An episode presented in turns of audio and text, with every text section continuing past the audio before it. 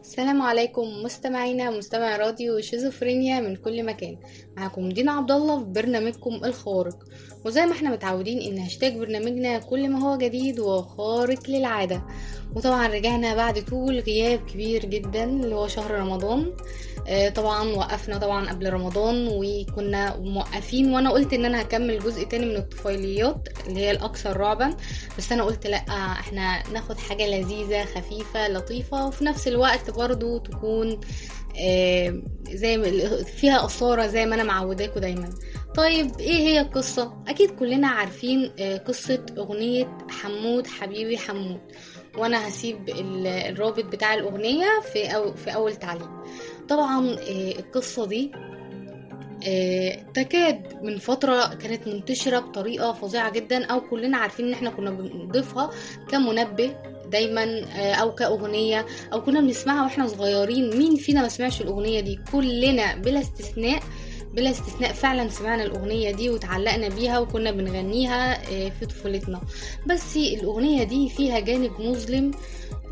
الجانب المظلم من القصة دي إن اللي غنى أغنية حمود ما كانش إيه، بغرض اللي هو الهزار أو إنه بيكلم صاحبه لأ ده كان حزنا على إن صاحبه مات.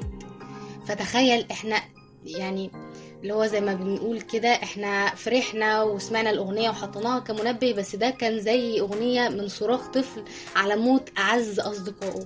بدأ الموضوع إزاي؟ ان اللي غنى الأغنية ده آه، كان شخص آه، يعني كان طفل ما تعداش ال 16 سنة.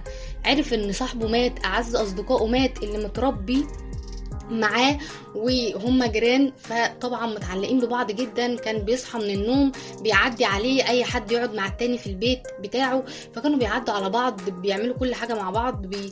اللي هم كانوا متعلقين ببعض أي حد يحصل له حاجة كان يلاقي التاني جنبه. مرة واحدة آه، حمود ده اختفى مش عارف في إيه. طب بيسأل مامته اللي هو غنى الأغنية بتاعت حمود صاحب حمود. طب يا ماما فين حمود؟ طب إيه طب هو كان بيدلعه حمود وهو كان اسمه محمد. فين يا ماما حمود؟ إيه طب أنا عايزه أتوصل له. فطبعا الأم كانت مخبية عليه إن حمود راح المستشفى بسبب إن هو بيعاني من مرض خطير. فطبعا فضلت تخبي عليه تخبي عليه لحد ما آه، صحي وقال لا أنا عايزة أشوف حمود النهارده وصحي مفزوع وبيعيط جدا. وهي قالت خلاص أنا هقول له الحقيقة وإن هو محجوز في المستشفى. وبالفعل عملت كده واتصلت بالأم وقالت لها الصراحة آه، أنا هاجي مع ابني وأنا حاولت أخبي عليه الموضوع بس برضو هو مصمم يشوفه. وبالفعل أول ما راح المستشفى وشاف صاحبه كانت ساعتها لحظة وفاة صاحبه. فلما اكتشف ده يعني أنا دلوقتي داخل إن أنا هو كان كويس أنا صحيت من نومي رايح أزوره. لما عرفت خلاص أخيرا إن هم هيرضوا يخليني أشوفه أو قالوا لي هو في إيه علشان ما أزعلش إن هو في اللحظة دي أنا هخش عليه هخش عليه وهو ميت. وأنا بلاقيه يعني يعتبر في آخر نفس وأنا شايفه أنا مستنى اشوفه بقالي كتير ومش راضيين يقولوا ويعترفوا اني أنا آه، ان هو تعبان ان هو مريض ان هو محجوز. ولما أجي اشوفه الاقيه ميت. فطبعا ده سبب صدمة عصبية.